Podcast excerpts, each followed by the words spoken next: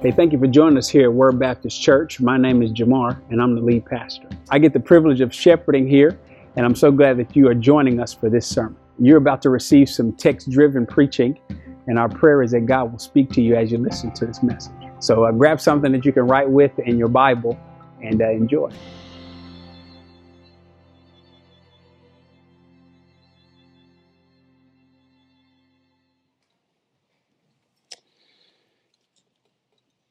Want to invite you to open your Bibles uh, to the book of Genesis, chapter 6. Genesis, chapter 6 is where we will spend our time together today as we uh, continue our journey through this uh, wonderful book. And we have found ourselves uh, in chapter 6, uh, one of the most uh, pivotal and critical chapters in the whole book. if you have not had the opportunity to join us in the entirety of this particular series that we are working through. Uh, we have had a great time. We've seen the, the Lord create the world. Uh, if you were here for that particular message, we understood that uh, in the beginning, God created the heavens and the earth. And uh, over a period of six days, we believe that uh, He created. And um, the first three days, He established the areas, the heavens and the sky and the earth. And then the next three, he filled those areas. And we've had an opportunity to see God's faithfulness. We saw he uh, created man and woman, male and female, in his image. And it's been incredible to understand the dynamics of that, that uh, everybody that you know uh, already has value, worth, uh, no matter what the world has said or what they think, um, because they're made in the image of God. And uh, we understand that there is a problem, though, in humanity, Genesis chapter 3. Uh, we run into this realization that uh, Adam and Eve made the decision to disobey God, and ultimately that plunged the entire human race into sin. And uh, we have never lived uh, one day apart from the effect of sin. And uh, we saw the effect that it had on them, and we saw the effect that it had on their children and uh, we've seen the effect that it had on their children's children. And uh, ultimately, God works and moves through Seth. And uh, last week, we looked at the lineage, uh, the genealogy of Seth, the godly line. And we had an opportunity to be able to see how the Lord was going to work. Uh, you see, in Genesis 3, we have bad news, but we also have good news about a Redeemer, a Savior that would come. And uh, from the rest uh, from that moment, the rest of the Bible is highlighting something about that Savior, that one who would come. So today we find ourselves not in a genealogy, we find ourselves uh, in what I'm going to call the title of the message is the Great Reset. The Great Reset. Where we're going to see God uh, in so many ways uh, do it over again. And as you think about our world, our culture, we're going to see the corruption of man. We're going to see the difficulties that man uh, is facing. And uh, we're going to see how God is going to handle that. Uh, if you think about the world we live in, you know, there are many that want to reset, reset how we look at financial institutions, how we look at relationships, how we live, where we live, what we own, what we don't own. There's all these things that are happening around us. But ultimately, I believe that God is the one who is going to ultimately set things the way in which they're supposed to be. And so today we have an opportunity to look at history, to look back, and uh, I believe understand how He has worked in the past to orient us uh, in the present to encourage us for what's to come in the future. If you remember, from Seth's line, we had uh, great hope. Men called on God, and God listened, and we had one who walked with God named Enoch, and we had one who was going to bring rest. His name's Noah. And so when we look at this, we see God at work. But as we think about this great reset, I want to submit to you four specific things. The first, we're going to see the witness of the Lord, that God is attentive to the uh, business that's happening in human history. Uh, there are some that carry a worldview that God just created the world and he forgot all about it. He doesn't really interact with it. Uh, you cannot hold to that view and, and take the Bible seriously. Uh, we're going to see that God is, is intimately acquainted with what's happening. Uh, and we're going to see that he has a assessment of things. Secondly, we're going to see that we have to be willing to walk with the Lord. Noah is going to be the primary character that we're going to see from a human standpoint. We have to be willing to walk with the Lord. The third thing we're going to see, we have to be willing to work for the Lord. And then lastly, we have to be willing to wait on the Lord. Now, there'll be individuals that will probably scoff at this particular section because we're going to be talking about Noah and we're going to be talking about a big boat and, and the animals coming and God doing all these miraculous things. But can I tell you, Jesus took this very seriously. He took Noah very seriously. He believed uh, that Noah was real, a historical figure, and the things that um, Noah was tasked to do were real. And as a matter of fact, helping us to understand how things would end up in the world, Jesus uses Noah as an example. So I just want to start off there in Matthew chapter 24, verses 37 through 44. You can take some notes down, but I just want y'all to hear from the Lord before we jump down into this particular passage. Says this For the coming of the Son of Man will be just like the days of who? Noah. So everybody see that. So just understand that there is another judgment to come, there's another work of God to come. And so Jesus, I believe, takes this moment and we're going to look at it in great detail. I think this will help us to think about the times in which we live. But it says this for the coming of the Son of Man will be just like the days of Noah. Well, what, what, what was that like? For as in those days before the what? Flood, they were eating and drinking. Everybody was kicking and having a good time. Super Bowl parties and such, having a great time, finger food. Notice this marrying and uh, giving in marriage. We got anybody engaged to be marriage? Anybody in here gay? Let me see them hands. I see the hand proud up in here. Proud several. Yeah, yeah. Anybody just got married? Anybody just, okay, I see that hand over there, proud over there. Yeah. So notice this. This is very common things, right? Marrying, being given in marriage. Now notice this. You see that word right there? Until meaning everything was rolling like everything was rolling until the day that Noah entered the ark. See what it says. And they did not understand until the flood came and what? Took them all away. So will the coming of the Son of Man be. So will the coming of the Son of Man be. There we go. Then there will be two men in the field.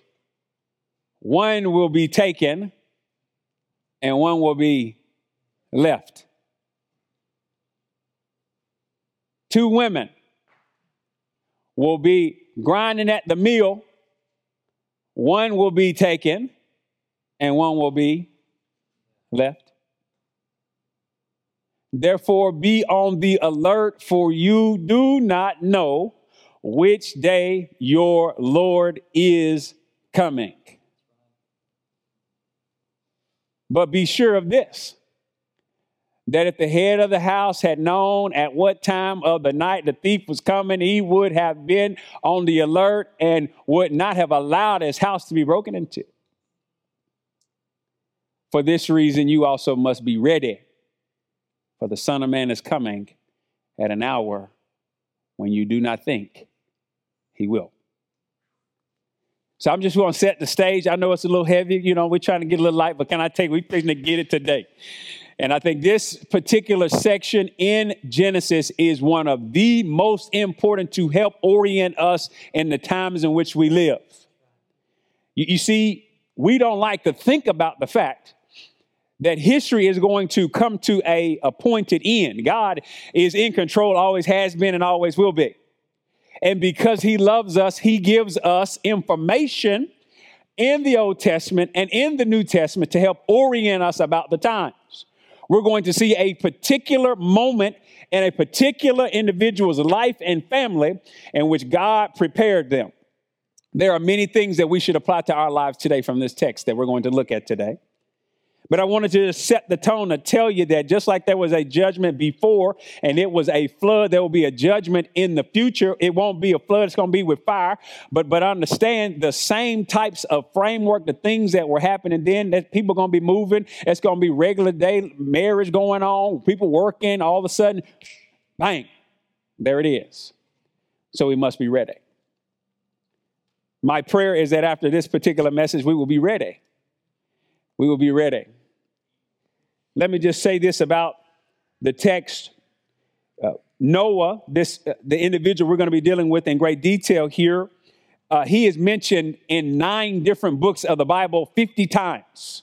So, uh, as a whole, 50 times, nine different books. Can I just tell you that's that's a pretty significant amount of, of mentions.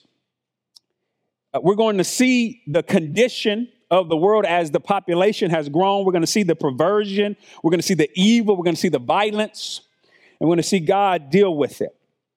So I hope you've had an opportunity to find Genesis chapter 6, our first movement, verses 1 through 8. Now it came about when men began to multiply on the face of the land, and daughters were born to them that the sons of God saw that the daughters of men were beautiful, and they took wives for themselves, whomever they chose. Then the Lord said, My spirit shall not strive with man forever, because he also is flesh. Nevertheless, his days shall be 120 years. The Nephilim were on the earth in those days and also afterward. When the sons of God came into the daughters of men and they bore children to them, those were the mighty men who were of old, men of renown. Then the Lord saw that the wickedness of man was great on the earth, and that every intent of the thoughts of his heart was only evil continually the Lord was sorry that he had made man on the earth, and he was grieved in his heart. The Lord said, I will blot out man whom I have created from the face of the land, from man to animals, to creeping things, and to birds of the sky, for I am sorry that I have made them. But Noah found favor in the eyes of the Lord. Our first movement, we're going to see the witness of the Lord, the witness of the Lord. The text tells us some very important information about what has happened. If you remember, we started off with the first family, Adam and Eve, and then we were introduced to the reality they had a son named Cain. You remember they had a son named Cain, son named Abel. Cain killed Abel. And then from that lineage, we see they have another son, uh, Seth. And then uh, they continue to populate, and the text tells us that Adam and Eve, they had uh, more uh, sons and daughters.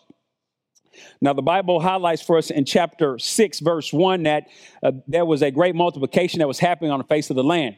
Now, we've already seen that the people are living very long lives, you know, 800, 900, 700 years, uh, because of the effect of sin had not taken root. Now, they would die ultimately, but because sin is tied to death, for the wages of sin is death, the effect of sin had not began to multiply. We also understand the type of climate and all the such would have been conducive for long life.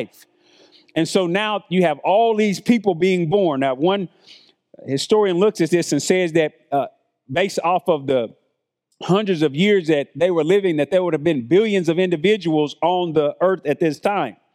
As a matter of fact, uh, we'll look at this more next week, but the, the thought is that it took from the moment they got off the ark to 1867 to get the first billion people.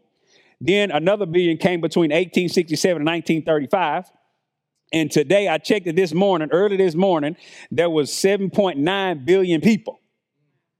Incredible.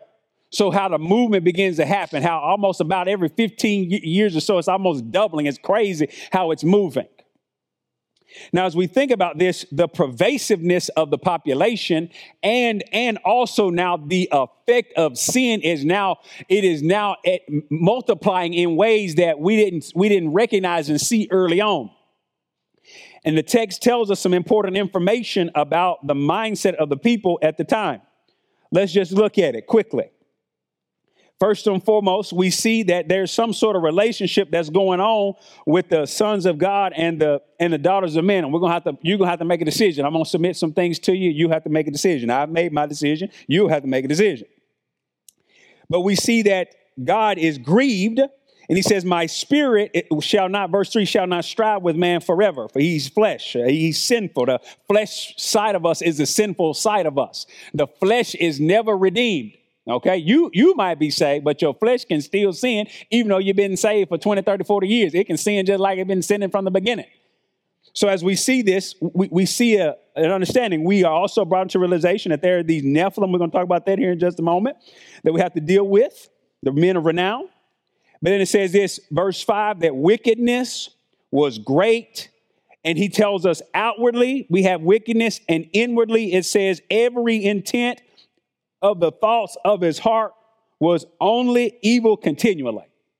I don't know about you, but that is a sad state of affairs. That's a very difficult situation for the world to be in. But that's nonetheless where we find ourselves. But then it says Noah found favor with God. Now, as we unpack this, let us begin to break this out. The reason why I believe we are dealing with this issue of the sons of God and the daughters of men on the initial piece is you have to remember whenever God made the declaration in Genesis chapter 3, verse 15, that there was going to be a war between the serpent and the seed of the woman, the serpent, I believe, began to try to unravel or to undo the ability for God to make that happen.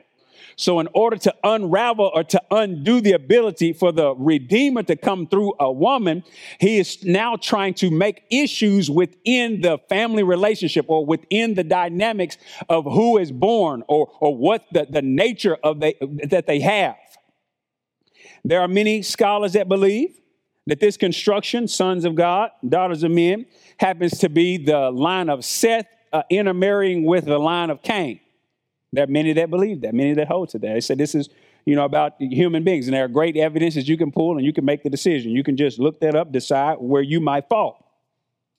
There are others that think that these are uh, angels, sons of God, and they uh, make the case that when you see this phrase "sons of God" used elsewhere, uh, for example, in uh, Job chapter 1, verse 6, we'll look at it here together. A good old job. Everybody need a job. You can learn a whole lot from it here. Job chapter 1 verse 6 says this, now there was a day when the what? Sons of God came to present themselves before the Lord and who? Satan also came among them. Uh-oh, trouble. right? So they see this construction and realize this is angelic beings that are presenting before God. And uh, and so they make they make that case that they are that that this construction is uh, as, as angels. They also would use uh, a passage like Jude, Jude chapter 1, only one chapter, but Jude 1, uh, verses 6 and 7. Let's look at that together as well to try to determine who these individuals are. It says this, and who? Angels, everybody see that? Who did not keep their own dominion, right? Uh, domain, they didn't keep their own domain, but abandoned their proper abode he has kept in eternal bonds under darkness for the judgment of the great day. Verse 7 just as Sodom and Gomorrah and the cities around them, since, since they, in the same way uh, as these, indulge in gross immorality. Now, this idea of as these, you got to make a decision. Who are the as these? Are the as these the angels that lost their place? Who are the as these? Are these the individuals who were in Sodom and Gomorrah? Is there some sort of crazy, you know, demonic type situation going on here, you got to make the decision. We're going to look at it here in a minute. But it says this in the same way as these indulged in gross immorality and went after strange flesh.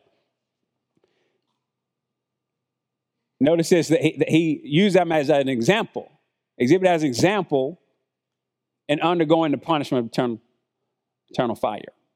So, as we look to this, we have to make some decisions. Is this the godly line of Seth intermingling with Cain and is creating a problem to be able to get the Messiah down and through that line? Or is this some kind of way uh, angels that uh, can can have a body, they can get married? Because if you notice, they can not necessarily get married, but they can have relations with with women uh, because that's what the text says because that's how you get a baby, right? Verse 4 Nephilim, they were on the earth. And afterwards, they were also the sons of God. They came into the daughters of men and they bore them children to them. So we got to make some decisions here. The position that I hold is these are actual men who are being influenced by demonic activity. So, so, so understand there is there is a, a influence that's happening demonically. That word Nephilim is the Hebrew word there. Uh, some translations translate it giants. So meaning that there is a connection where, where, where men have opened themselves up to the influence of Satan, the activity, the work of Satan. And so from these connections, these unions are now coming, these, these, ne- these Nephilim, right? So as you, as you look at this, we, we understand it all throughout the, the word there is Old, Old Testament and New Testament demonic influence, right? Whether it's uh, one legion, everybody remember that? He was in control of that individual, opened himself up, so much so controlled the man's life, how he treated people, beat, beat people. You also see uh, even children. Don't forget the, the man whose son would, would throw himself in the fire, try to kill himself. So you see these the opening up. I believe that there's a, a, a moment here. But ultimately, though, there is a corruption, I believe, that is happening in mankind that is ultimately the cause of demonic influence when it comes to the human race. Now, I know y'all all look at me like, what'd you eat for dinner last night? There's something important, the reason why I think we need to hold to this is because it's the phrase, look with me in verse 4 the Nephilim were on the earth in those days. What days he talking about? Pre flood. And also afterward. Everybody see that? So, so here's the thing the Nephilim were not only on the earth pre flood, meaning the flood did not destroy did not destroy what whatever creates nephilim did not get destroyed in the flood all right so, so, so that's why I struggle with it. Just saying it's just got to be human beings, and it's got to be those things. Because the flood it killed all the people except for Noah and his family. So, some kind of way the influence has to move beyond the flood. So we see this dynamic even in the Old Testament, other places. These men are renowned. It's giants. Um, anybody grow up hearing the story about uh, David and Goliath? Anybody ever? What was God? What was Goliath? He's a giant. He was never. He was a giant. You got to figure out how in the world, where did he come from? Now, I want to just highlight something real quick uh, because I believe that in the end times, you will see demonic activity increase. It's going to continue to increase. All right. So, just real quick though, I want to just add a little aside because we see it here. We're also going to see it in other places in the New Testament. Can I give you an example? When David was going out to fight Goliath, how many stones did he take?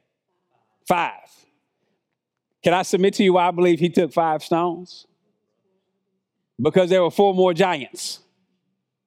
It wasn't because David thought he was going to miss. Brother was not going to miss. He had already told you, I whooped the bear and a lion with my bare hands. I'm not going to miss.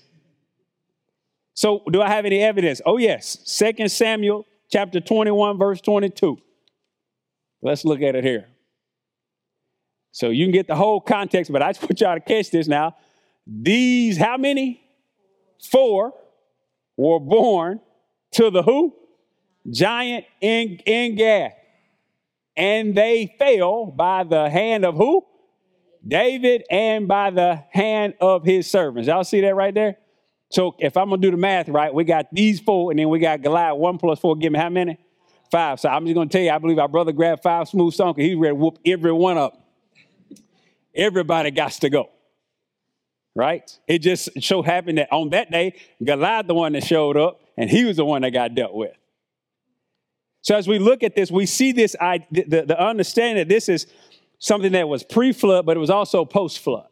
So it's not, it's not just something that happened just in the days of Noah, but it also moves throughout history.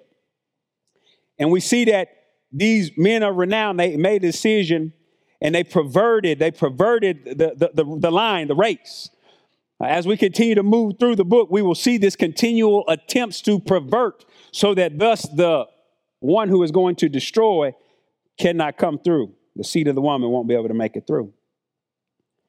Now, I want to just highlight something here for us because I believe it's important for us not just thinking about a past work of the enemy. We need to think about act actively. And I wanted you to just jot down 1 Timothy chapter 4, verse 1. 1 Timothy 4, 1.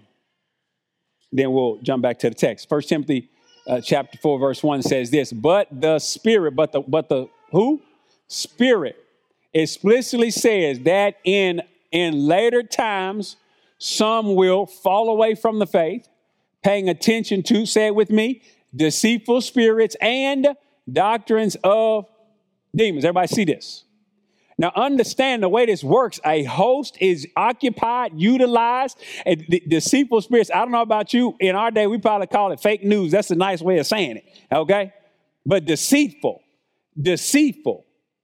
Doctrines of demons, wickedness, evil. And it says in the latter times, this, this will you got to be very mindful that as we move to the moment in which Christ is, is going to return, this is going to continue to grow. And we have to be ready. So it's not just about a pre-flood narrative dealing with evil. We also have to be ready in our day. Now, the text tells us some important information. In verse 3, says the Lord said, My spirit shall not strive. This idea of my spirit, he's saying, I'm not going to shield man. You see, God was still shielding, still working, still helping. He says, Listen, I'm getting ready to raise up the covering, the protection. I'm getting ready to re- remove what's there, and I'm getting ready to judge. He says, My spirit shall not strive with man forever because his flesh sinful.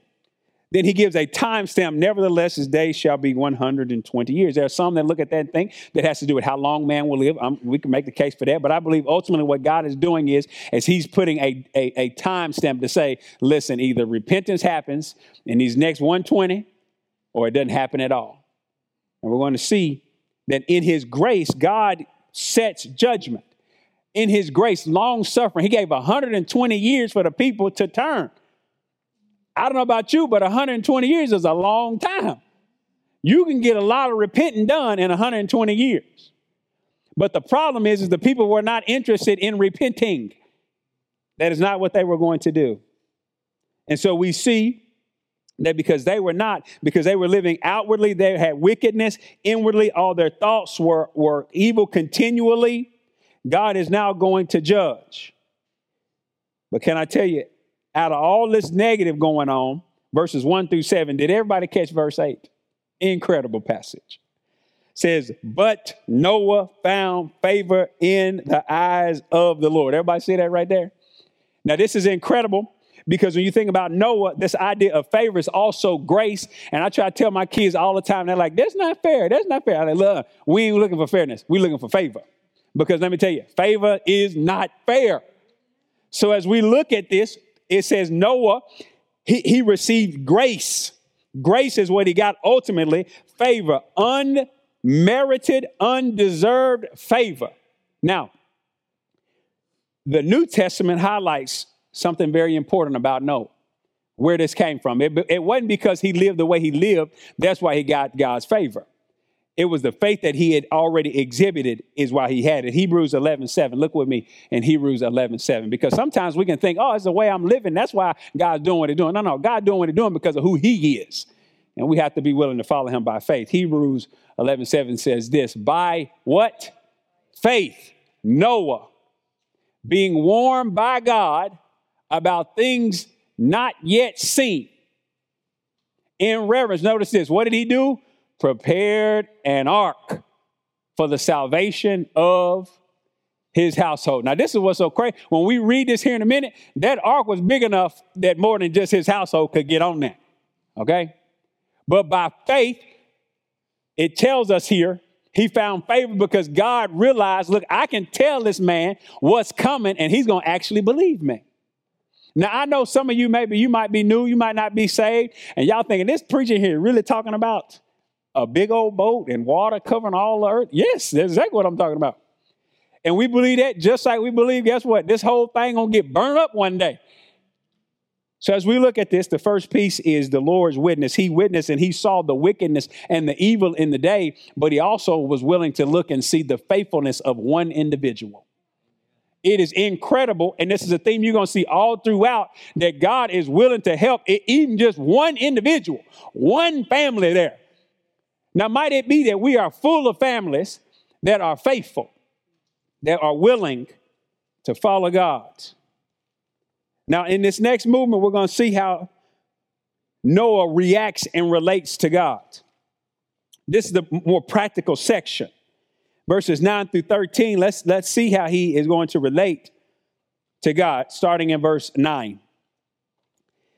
Says this These are the records of the generations of Noah. Noah was a righteous man, blameless in his time. Noah walked with God. Noah became the father of three sons Shem, Ham, and Japheth. Now, the earth was corrupt in the sight of God, and the earth was filled with violence. God looked on the earth, and behold, it was corrupt, for all flesh had corrupted their way upon the earth. Then God said to Noah, The end of all flesh has come before me, for the earth is filled with violence because of them and behold, I'm about to destroy them with the earth. All right. The second movement we see is walking with God. Now, Noah is described here in verse 9. Uh, after we get an opportunity to hear, we're going to hear about his generations. This is the third one. If, if you keep in tallies, we should see 11 of them. This is the third one. It says this Noah was a righteous man. Everybody see that? So, can I just tell you, as we think about the corrupt times in which we live, the first step I believe we have to understand is, is we have to live as righteous people. The, the idea of righteousness here is it has to do with his standing before God. So his standing before God, he was he was he was right with God, but ultimately he was also doing the things that pleased God. His actions showed that he was right with God. When you're in a relationship with somebody, that determines how you live. When you enter into a relationship, it, it changes things. And I believe this was true for Noah. He had a relationship with God. He came from a godly heritage, godly lineage. And so ultimately, he kept that same movement. And so, whenever you're in a relationship, the relationship begins to change. We, we can all tell when you haven't been in a relationship and when you get in a relationship. You know why? Because you change. Music you never listen to, you listen to. Clothes we ain't never seen you wear, you wear it. You ain't never been eating that. Anyway, so. So as we look at this, the relationship was the, the key. Now, this first piece, this righteousness, talks about his connection with God. The next piece, blameless, everybody see that word, blameless? In his time has to do with his relationship with other human beings.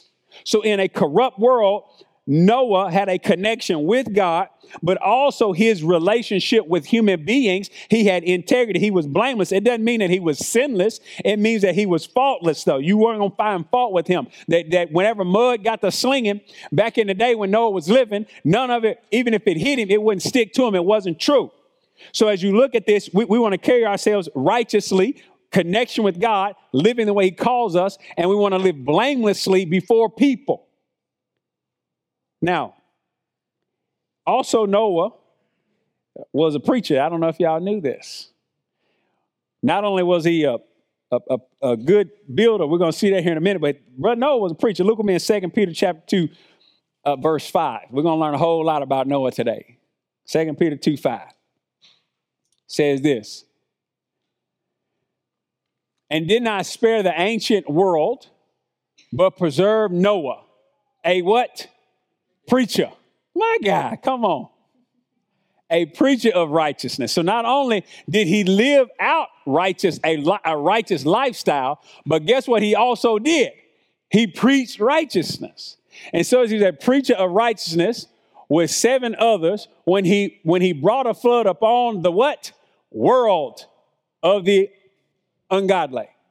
So just understand as we as we talk about walking with God, I just want to encourage y'all here for a minute is going to require us in ungodly times to tell the truth, to be a preacher of righteousness.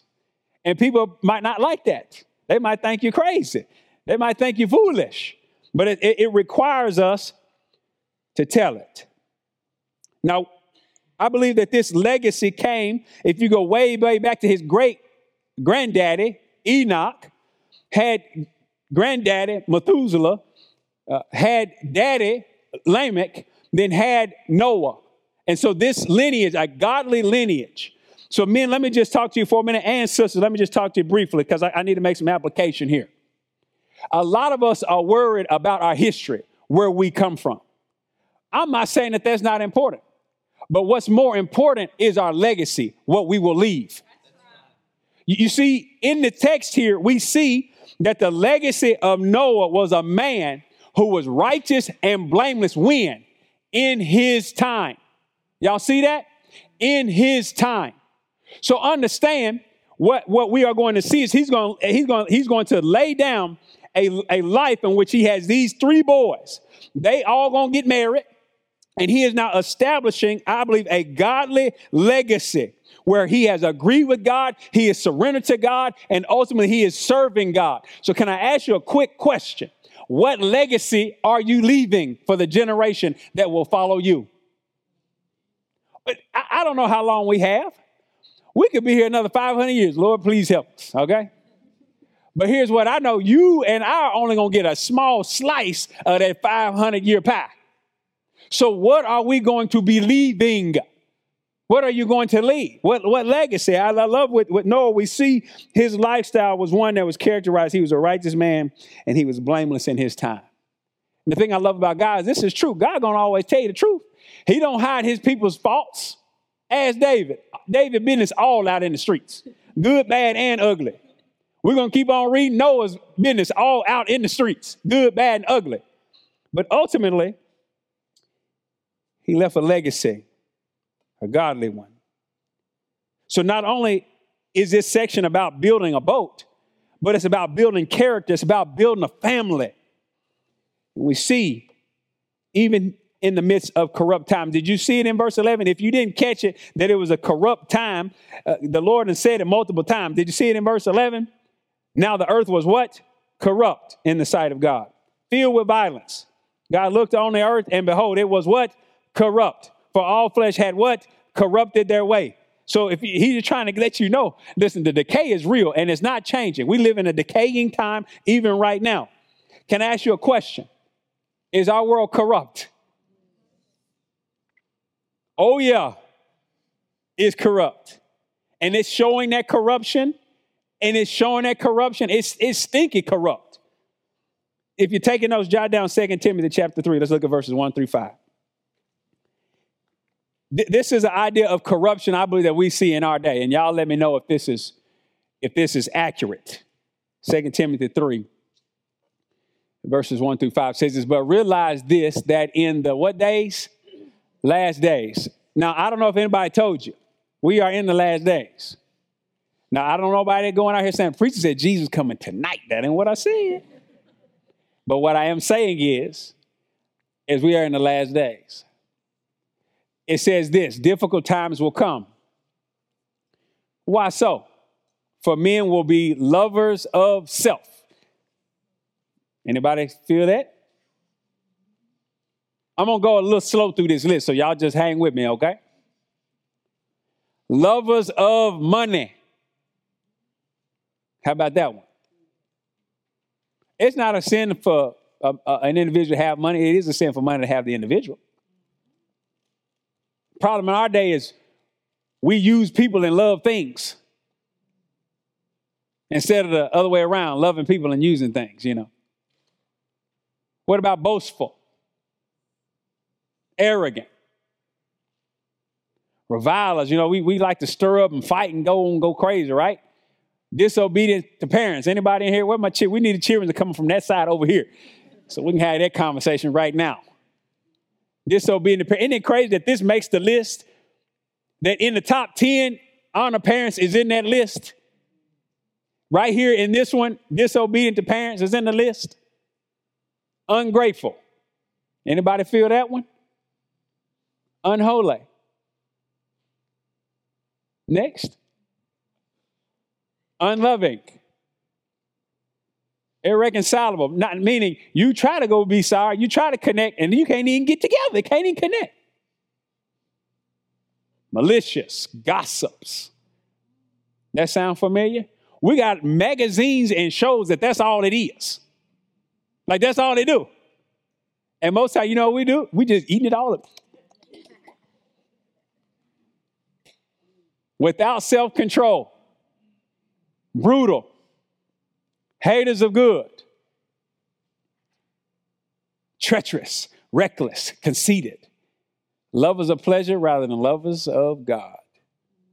Let that settle in for a minute. All right, next. Now, y'all ready for this? Holding to a form of godliness, although they have denied its power. Everybody see that right there? Meaning, look, we, we go to church. We got a Bible. We can tell you the stories. But there is no connection, there is no power, there's no changed life. We just come in here and we sit down and we soak and we roll up out of here. No change. So as we think about this, that, that's the day notice it says is avoid such men as these. Now, when we think about this, that's our day. Noah, Noah walked with the Lord in the midst of corruption and difficulty and hardship. Noah did it. And I believe he is an example for us. We're going to talk about practically how in the world he did it. Now, y'all ready? I know I done beat y'all up hard, so let's just pull up a minute. We got to work for the Lord. Let, let me just read to you sections 14 through 22. Incredible. Says, uh, make for yourself an ark of gopher wood. You shall make the, the ark with rooms and uh, shall cover it inside and out with pitch. This is how you shall make it. The length of the ark, 300 cubits. Its breadth, 50 cubits. Its height, 30 cubits you shall make a way for the ark and uh, finish it to a cubit from the top. And set the door of the ark in the side of it. You shall make it with lower, second, and third decks. Behold, I, even I, am bringing the flood of water upon the earth to destroy all flesh, in which is the breath of life from under heaven everything that is on the earth shall perish. But I will establish my covenant with you, and you shall enter the ark, you and your sons, and your wife and your sons' wives, with you, and of every living thing of the flesh, of all flesh. You shall bring two of every kind into the ark to keep them alive with you they shall be male and female, of the birds after their kind, and of the animals after their kind, of every creeping thing of the ground after its kind, two of every kind will come to you to keep them alive. As for you, take for yourself some of all food which is edible, and gather it to yourself and it shall be for food for you and for them. Thus Noah did according to all that God had commanded him, so he did. Now, let, us just hit this practically for a minute. We, we got to work for the Lord. In these times, uh, as we think about the judgment, as God's going to reset this whole thing, we have to trust His assessment, His witness. We have to be willing to walk with Him and trust Him, but we also have to be willing to work for the Lord. Now, this is incredible, this section, verses 14 through 22, because the Lord lets Noah in on his plan, his plan for the future. And when I say work, I'm going to just lay out three things that we see from the text specifically. We see that Noah built the ark. We see that Noah had to be willing to trust the promise. And we see he had to be willing to collect animals and food. Everybody see that right there? So he had a role to play. Now, the text just up in verse 14, it says this make yourself an ark of gopher wood. And everybody look at that and they say, gopher wood, I need to give me a little bit of that in my house, all right? We don't know exactly what the gopher wood was. Some say it was, was pine, some say it's cypress. Uh, this is this word is the actual word in Hebrew, gopher. It's a type of wood. It's it, it's pulled up. We don't know if it got all destroyed uh, with the flood or you know what it, what it is. But ultimately, we know that uh, he was told to build the ark, and it was supposed to have uh, rooms or literally nets in it. All right, and then here's the key piece. Y'all ready for verse 14? Verse 14 gonna preach. It says is cover it inside and out with pitch. Everybody see that word pitch right there? That word pitch is m- used multiple times in the Bible.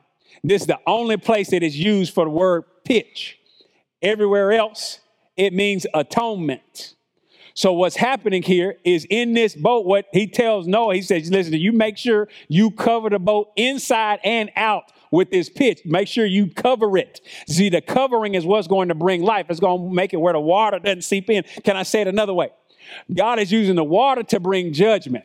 So the pitch is what keeps the judgment from seeping into the boat. Everybody with me so far?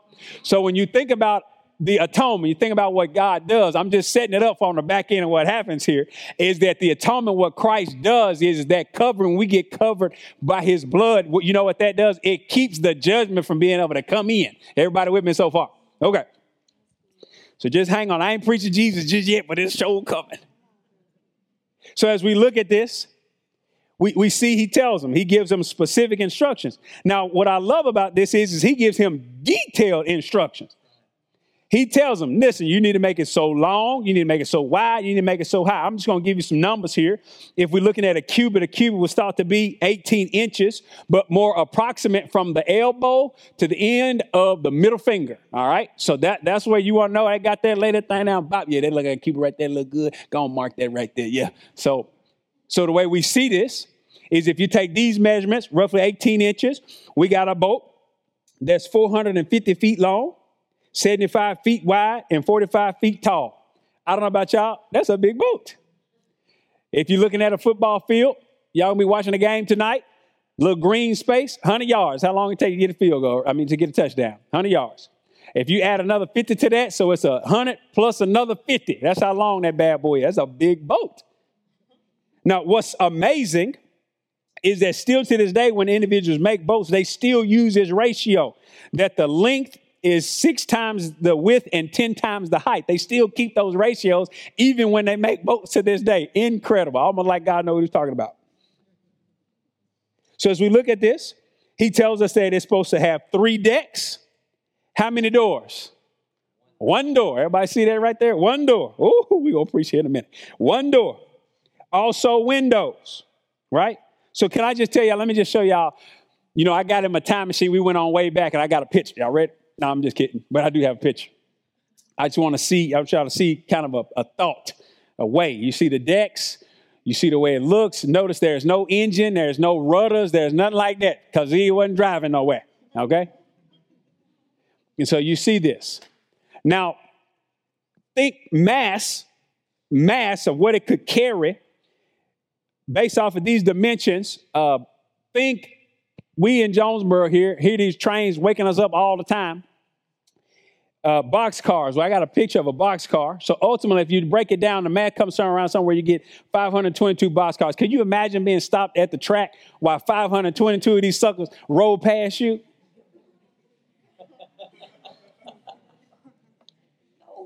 So what I'm saying to you here is that I think it's important. I just want to bring in some thoughts, let y'all kind of think through a few things.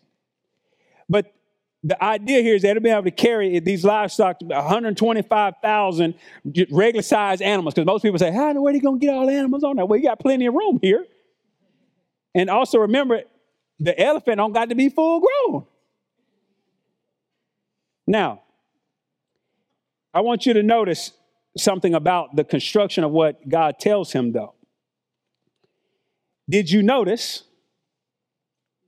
Did you notice that God told him what to do before he told him why. Did anybody notice that? Y'all, didn't see it. Y'all drove right past it, didn't you? Look, look here. Verses 14, 15, and 16, he's telling him what to do. Verse 17, he tells him why. Behold, I, even I, am bringing the flood of water upon the earth to destroy. Now, can I just tell you, I think this is very important. We're going to work for the Lord. We have to be willing to do what He tells us to do, even if we don't understand why. A lot of times, you know the question we asking all the time? Why? I'm not saying that that's not a good question. I'm just saying to you that I think what we have here in this text as we seek to work for the Lord is we just do what he says, even we don't always understand why, why it's going to work out. And I believe as you do what he tells you to do, then you get more, more vision of what he's planning to do. But we see this, we see the size of it, we see the, the, the, the, way in which it works. And can I just tell you, it's plenty of room, plenty of room. If you look at all the species we got, I got up this, this, this morning because I said I wanted to get it fresh, fresh, fresh. Some would say there's about 6,500 mammals now. And they made room for another like 6,500 to be extinct, right?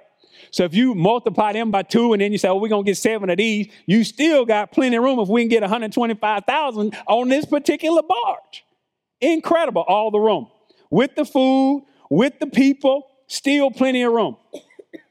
Now, as we think about the movement, though, that he told him what before why, he does tell him why.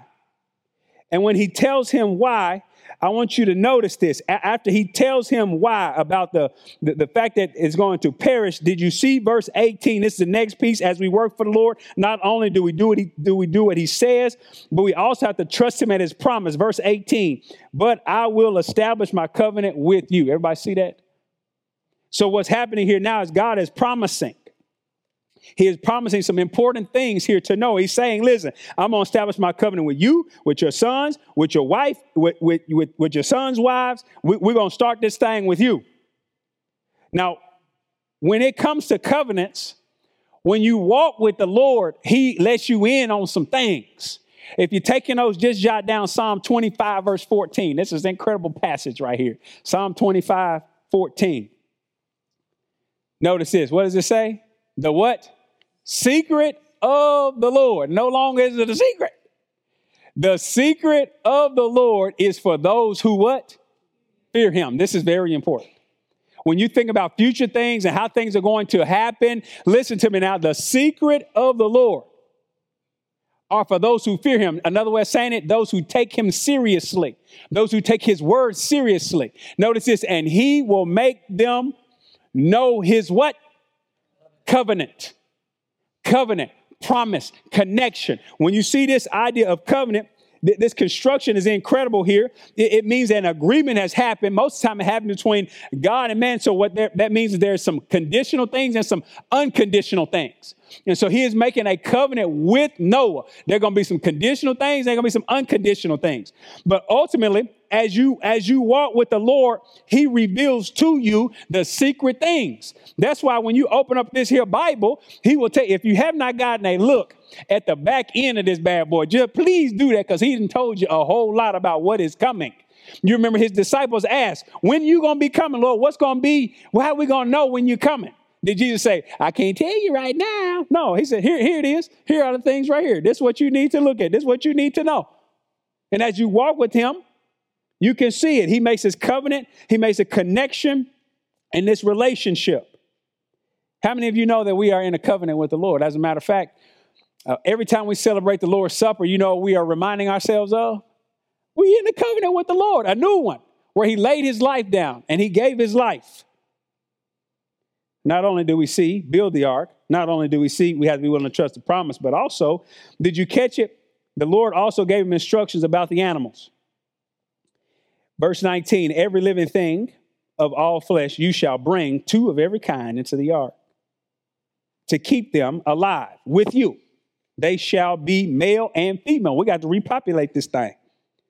Of the birds after their kind, animals after their kind, every creeping thing of the ground after its kind, two of every kind will come to you to keep them alive. Now, did you catch that? He says, two of every kind will what? Come to you. So I don't want y'all thinking that Noah was out there with his safari hat on, like Jay Women, like, oh, the wild. Yeah, no. The Lord was bringing the animals to him. This is incredible. This is incredible because when we think about God's plan, there are many things that He calls us to be responsible for. God didn't build the boat, Noah built the boat, but God brought the animals to him. God had the trees, the plants, all those things, say, listen, you go pick it, I got it growing, you go get it, you go put it on there. And our lives, is so important when God is working that we don't do the things, that we don't ask Him to do the things that He has asked us to do, and we trust Him to do the things that He's already promised He would do. It's so important to connect as we trust, as we are following, as we are seeing Him work and move. Now, for this world, this watching world around, I want y'all to notice something. The, the Bible has made it very clear in creation, it has not rained yet. No rain has hit the ground. If you remember, it tells us early in creation that a mist, you know, had a, a sprinkler system already built in. So they have not seen rain. So can you imagine the people seeing Noah building this boat a hundred something years? Can you imagine that? The ridicule. We're going to see it here in just a minute. No, you crazy. And then he got all these animals just rolling up to his house. No disrespect, but growing up, whenever in my neighborhood, the person that had all the animals, we were like, are they all right over there? What's going on? So when you look at Noah, his reputation, he got all these animals, he built it. What, what, what, what you got to see, though, is that this is a, a picture of God's grace. A big old boat is a sign to the watching world. All those animals coming is a sign to the watching world. Now, the, the sad thing is, only eight people take him up on the sign. Only eight people. The same great, listen, Noah had heard he's building, right? They all this time, all this time, they've got all this time. It's a sign of God's grace, God's patience, God's long suffering. They got all this time. He, they got a big old boat. They looking at it. And what I find is, is we are no different in our time than they were in their That God got all these signs going on right now. All these signs happening. All these signs. We just read it. The, the condition of man. C- conditions in the heavens. We just call it, we love to call it, oh, it's just global warming. We got to get rid of all our CO2 emissions. Let me just tell you right now. If you didn't read what he said, I'm going to destroy him with the earth. Did you see that? That it's already laid out that God will use the earth to judge people. We are reading right now in our quiet time as a church. We're reading through Exodus, and guess what the Lord is using to bust Egypt up? He is using the earth. He's using flies and gnats, and he's using blood, and he's using frogs and all these things. So, so don't get it. Don't hear me now. God is trying to get our attention. He signs, just like in this day, he used signs, and we are not listening to the signs. We are not paying attention to the signs. I like to say it like this. When you drive in your car, there's a little light, little check engine light on. I love to ask a question. Anybody here got the check engine light on right now in your vehicle? Okay. Still, still, still rolling. You ain't got the engine check? Okay. Yeah. That's on a small scale of what we do with our vehicles is what is happening globally. The check engine light is on and everybody just doing what they do. We just rolling through life. And, and I'm, I'm telling you that, that this boat, these animals, these individuals coming, Noah's faithfulness was a witness to them, but they did not heed it. And it's going to cost them. So as you think about this, you think about the signs, you think about the animals, you think about all those things, think about our lives now. God has laid it all out, it's all set before us. This big old boat we got to continue to, close out. Look with me, chapter 7, verses 1 through 5. This is our last point. We got to be willing to wait on the Lord. Then the Lord said to Noah, Enter the ark, you and all your household. For you alone I have seen to be righteous before me in this time. You shall take with you of every clean animal by sevens a male and his female. And of the animals that are not clean, two, a male and his female. Also of birds of the sky by sevens, male and female. to keep offspring alive on the face of all the earth. For after seven more days, I will send rain on the earth 40 days and 40 nights, and I will blot out from the face of the land every living thing that I have made. Noah did according to all that the Lord had commanded him. I want to make my last point here, and my close is that we got to be willing to wait on the Lord. After all these years of building, taking care of the animals that came to him, the Lord finally tells them, it's time to get on the boat. And after he tells them it's time to get on the boat, did you, did you notice? A whole week goes by. He gives them seven more days. Get on the boat. You take the animals. Notice we see a distinction between clean and unclean. Uh, and they're supposed to have seven, so 14. You got seven males, seven females. If my math is right, 14. Because that, ultimately they were going to be getting sacrificed and all such. We're going to see that here in a minute. We didn't need to extinct them too quickly. They need to be able to be numerous. They were going to be eaten now. At this point, we're going to see a transition where we eat meat. Praise the Lord for that.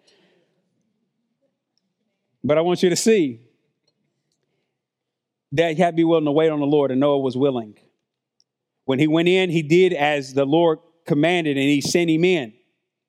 And he did this even in the midst of all the struggles and the difficulties. He told him to go in, and he waited another seven days. Now, when I say wait on the Lord, that doesn't mean be idle. That actually means serve the Lord, be active. But I want you to get a sense from 2 Peter chapter 3, verses 3 to 7. This is how we're going to close up. 2 Peter 3, 3 through 7 says this. Know this first of all, that in the last days, it is, have we seen that phrase before? Oh, okay. Mockers will come with their mocking, following after their own lusts, and saying, Where is the promise of his coming? For ever since the father fell asleep, all continues just as it was from the beginning of creation.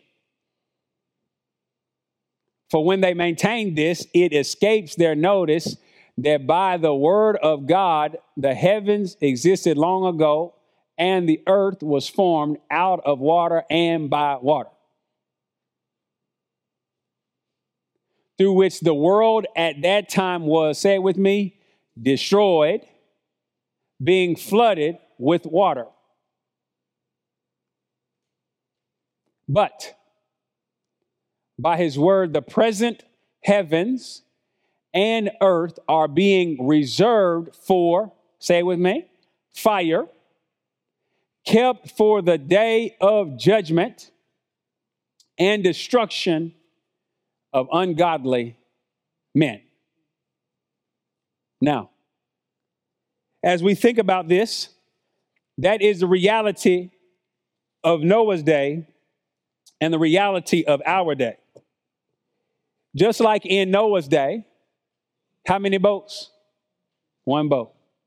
Can I tell you, there's still only one boat. The SSS Jesus. Eh, can I tell you, there's just one boat. The atonement, the covering. Can I just tell you, there's only one door. And I want y'all to catch that. Now, I love the fact that when he builds, it, he puts it right on the side, the side, and there's only one way in.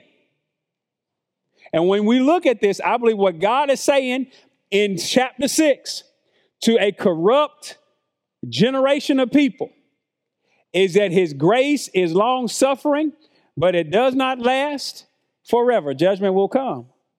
That there is God does not want us to be confused. He didn't, he didn't want us to wonder what happened. So he makes it real simple. One boat, one way. A lot of people think, man, that's harsh. Why just listen? It, it's very simple. One boat, one way. The reason why is because of the atonement. You see, you have to have the covering to be able to miss the judgment. The only system of belief that is offering atonement is by grace through faith in Jesus Christ. You can check them all, and I encourage you to do so. Every other belief system that you hear of, it is works based, man centric. None of them are offering the atonement. One boat, one door, the covering. And when we look at this and we think about the dynamics of what God has done in Christ, He is that way.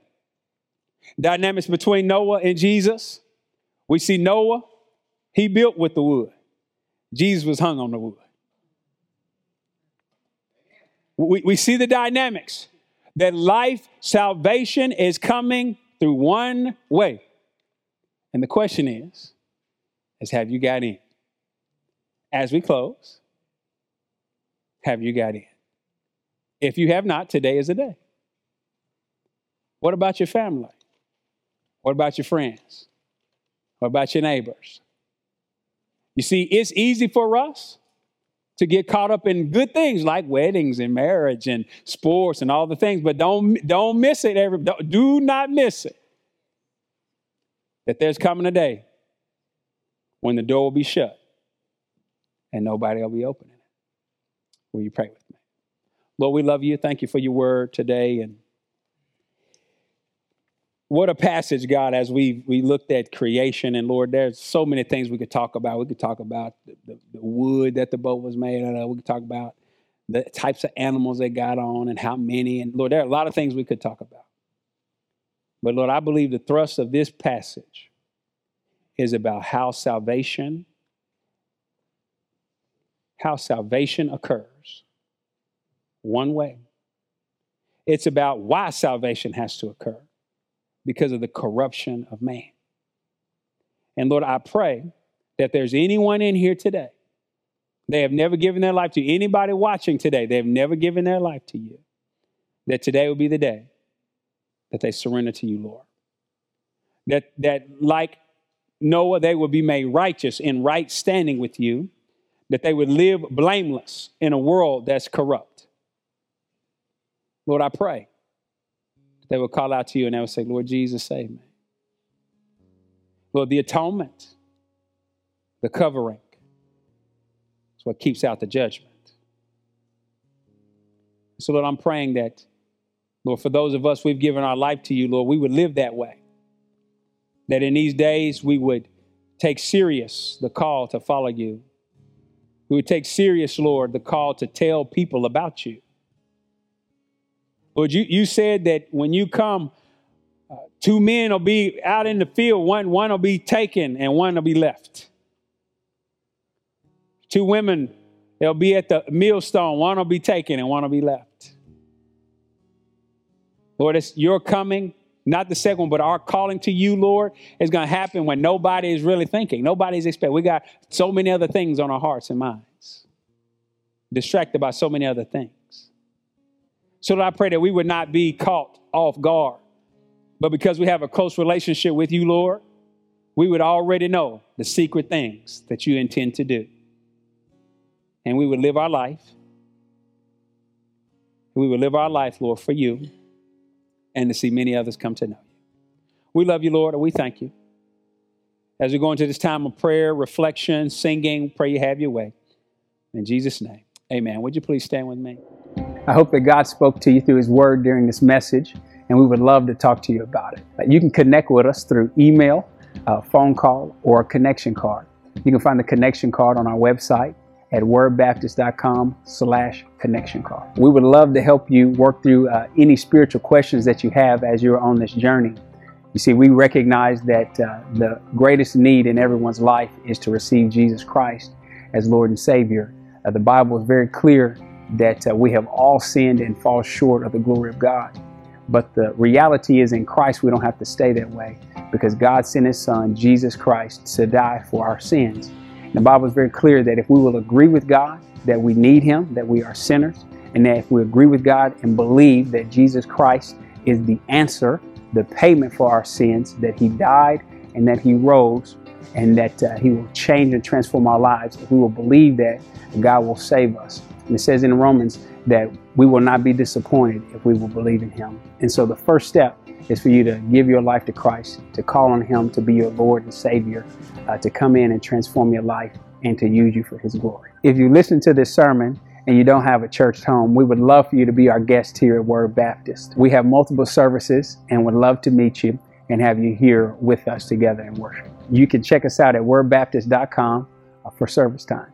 If you missed any sermons, they are all archived on our website and you can go back and watch them. You can connect with us on social media and you can find us at Word Baptist.